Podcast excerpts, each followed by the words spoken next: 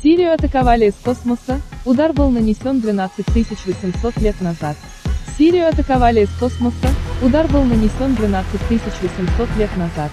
Ученые нашли следы взрыва, который уничтожил одно из первых поселений земледельцев. Эпицентр взрыва находился рядом с местом под названием Абу-Хурейра, расположенным на севере нынешней Сирии. Когда-то давным-давно, 10 с лишним тысяч лет назад, здесь осели кочевники, решившие заняться сельским хозяйством. Но не заладилось. Поселение было разрушено, самих первых земледельцев поубивало. Об этом свидетельствовали раскопки, которые археологи вели тут в 70-х годах прошлого века. Среди прочего тогда удалось собрать кости людей и животных со следами воздействия на них расплавленного стекла. Нашли и само стекло в виде шариков, пробивших останки. Обнаруженные артефакты недавно изучили физики, химики и геологи большого интернационального коллектива, которым руководил Джеймс Кеннет, Джеймс Кэмерон, профессор Калифорнийского университета в Санта-Барбаре, University of California, Санта-Барбара. Ученые пришли к выводу, поселение Абу-Курейри было атаковано из космоса 12 800 лет назад. Свои доводы они изложили в журнале Nature, на статью в котором ссылается Калифорнийский университет в своем информационном сообщении и газета Daily Mail.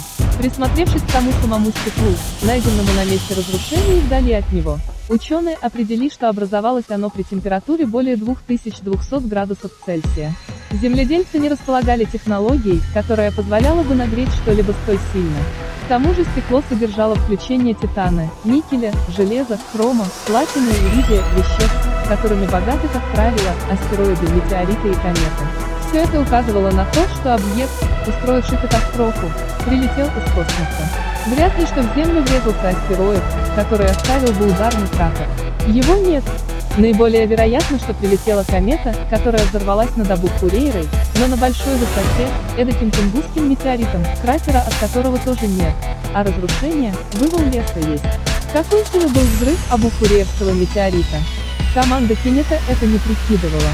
Лишь отметила, бабахнул он так, что космические вещества находили в радиусе 14 тысяч километров, и в северном полушарии, и в южном.